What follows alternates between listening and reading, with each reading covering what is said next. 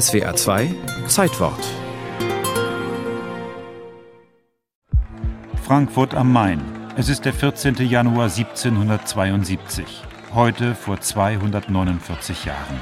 10 Uhr morgens. Die Straßen sind voller Schaulustiger. Die 23-jährige Susanna Margareta Brandt wird aufs Schafott geführt. Sie soll ihr Neugeborenes getötet haben. Die Herren Pfarrer segneten sie auf dem Gerüste ein. Der Nachrichter führte sie mit der Hand nach dem Stuhl, band sie an zweien Orten am Stuhl fest, entblößte den Hals und Kopf und Sie hatte Pech gehabt, denn wenige Jahre später, da wurde dann auch in Frankfurt bei Kindsmord nicht mehr die Todesstrafe verhängt. Michael Matthäus arbeitet am Institut für Stadtgeschichte Frankfurt. Dort lagert die umfangreiche Akte zum Fall Susanna Margareta Brandt. Ja, Kindsmord, das hat die Emotionen auch damals schon sehr bewegt. Auch einen 22-jährigen Lizenziaten der Jurisprudenz namens Johann Wolfgang Goethe. Der war just in seine Heimatstadt Frankfurt gekommen, um dort als Anwalt zugelassen zu werden. Offiziell hat Goethe mit dem Fall nichts zu tun, aber durch seine verwandtschaftlichen Beziehungen hat er sicherlich die Möglichkeit, da einen Blick hinter die Kulissen zu werfen. Er erhält Einblick in die geheimen Prozessakten.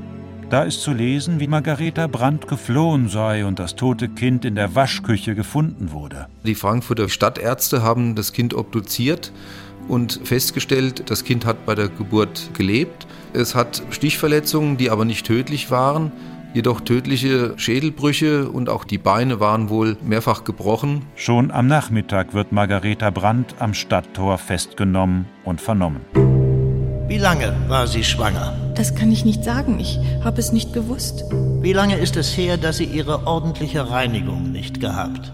Ich kann nicht leugnen, dass ich mit einem Fremden im Gasthause zum Einhorn einlogiert gewesenem Holländer gegen Weihnachtsfest den Beischlaf ausgeübt. Ich habe aber den anderen Tag an noch meine ordentliche Reinigung gehabt. Es war ja damals schon ein Problem, wenn man früher als neun Monate nach der Hochzeit ein Kind zur Welt gebracht hatte. Das war schon der frühzeitige Beischlaf und war auch schon sozial geächtet, auch von Seiten der Kirche. Aber ganz ohne Vater ein Kind zur Welt zu bringen? Dann war die soziale Ächtung natürlich noch größer. Nach der Untersuchung war der Leichnam des Säuglings beerdigt worden.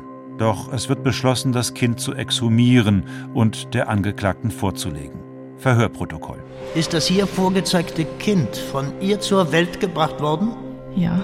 Bei Vorzeigen des Kindes wurde Inquisitin bald weiß, bald rot und rufte dabei zu verschiedenen Malen aus: Herr Jesus, Herr Jesus. Herr Jesus, ich habe keine Hand daran gelegt. Erst nach vielen Verhören gesteht sie doch. Und sie erzählt, wie der Vater des Kindes, ein Durchreisender, sie durch Alkohol gefügig gemacht habe. Ja, heute wird mit K.O.-Tropfen gearbeitet. Damals war Wein eben das Mittel zum Zweck. Mein schönes Fräulein, darf ich wagen, meinen Arm und Geleit ihr anzutragen? Bin weder Fräulein, weder schön, kann ungeleitet nach Hause gehen. Goethe, Faust I.